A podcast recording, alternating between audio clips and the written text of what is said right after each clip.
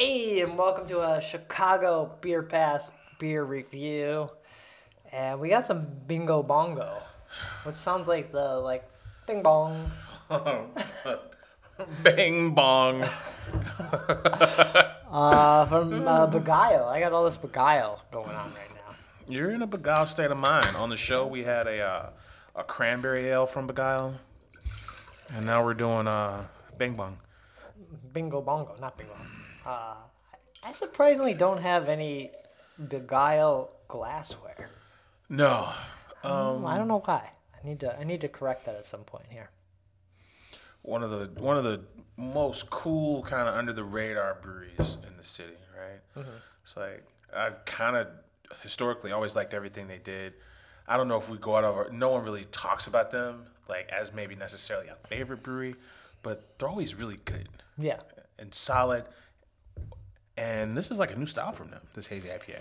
Yeah, they usually do like I when I go there, I lean into like the pale ales, the American pales, just regular IPAs, uh, more sessionable beers. Um, although this is a six percent hazy beer, Yeah. so Did I tell you the story about the Beagle and how um, I went on a Chamber of Commerce thing, Malt Row Chamber of Commerce thing? We go to all the spots plus Koval, and the girl kept calling it, the lady kept calling it Begyle.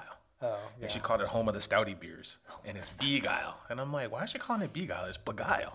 right. And then Kevin Cary is hosting FoBAB at home, and it's like I'm Kevin Cary. I'm the founder of Begyle, and we're like, oh shit, it's actually pronounced Begyle. Begyle? it's, I thought I, I was Begyle. From, Begyle, yeah. because that's more of a.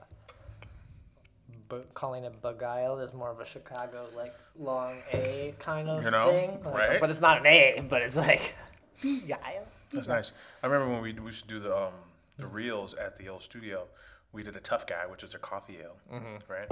Um, you know, uh, up in Rogers Park, man, there's this. Uh, I like this. There's this. There's this. Lic- there's this uh, liquor store, and all they sell is like wine products. But then the only beers they carry is like Begyle and Lagunitas. Okay. They only carry like two beer brands at this wine shop, you know. But I'm like, those are, are very approachable and very good. Like this is approachable and it's good.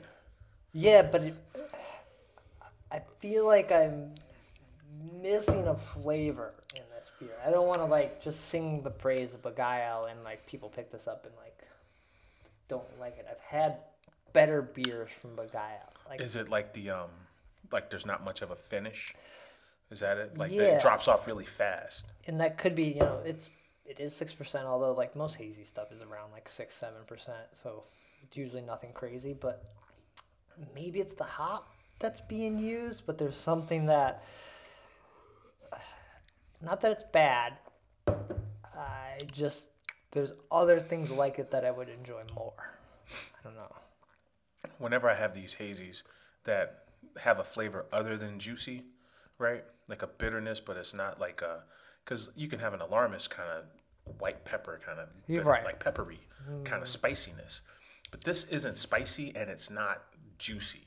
Like those things are there, but what I'm tasting in the towards the middle and the back is more herbal. If, if that makes sense. Right. To me, this doesn't feel like a hazy. It feels like an unfiltered IPA. Okay. I think that's Like a- where like Like almost like a, the cask. a cask. That's that. That's a great way to think of this. That's perfect. That's what it tastes like. It tastes like a cask. I think IPA. that's it. Yeah. Because I'm with you there. I'm like, there's something about the body and the finish. That fall, and cask beers always just feel like they like, oh, tasty. Boop. And it's Yeah. like what? What happened? Uh, that's what it tastes like. A cask IPA. That's pretty fun. What do we know about this uh, Bingo Bango Golden Promise Malt, Simcoe, and Centennial? So those are like classic IPAs hops, which that is not hazy hops. Like I we got this hazy pitch here. This is a five percent. I bet it uses one of those New Zealand hops, right? Oh, yeah. Um, a New Zealand cryo hop. Yeah. It's one of those. It Um, doesn't it doesn't say my, tropical kicks. Uh, but yeah, it's missing the tropicalness that you find with hazy beers, and so using like standard IPA hops. You know, the world of hazies is so interesting, man. It's not just a fad, right? We're going into like three, maybe four years of like, Yeah. you know, those other fads, whether it was like the chocolate caliente stout or the gose or the black IPA phase, those were literally like seasons. You know, they came for a year and they went. This, I think this thing is here to stay. But there's so many. You say hazy IPA, and it could mean so many different things. You know, we talk. The, we talk about the dank and the tropical, but then what about this style? That's you know just more of like a, you know, it's cloudy, but it's actually earthier and actually has a, a, a body more reminiscent of a, an OG IPA. Like, That's why I felt like if you were to give me this 10 years ago and you're like, this is an IPA, we might have been like, oh, it's so clean, or like, oh, this one's like cloudy, I can't really see through it, Yeah. but it has all the IP. So calling it hazy is in looks only on this beer. yeah, and I don't think there's any end in sight for the hazy thing because there's so many different types. Right. You know, so that's interesting. And this is a reminder of that. There's so Yeah. many different ways to do a hazy. Hmm.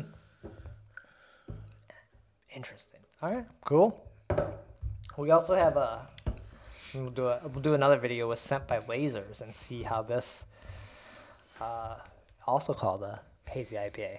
So, Yeah, see what the difference is. all right. Cheers. Cheers.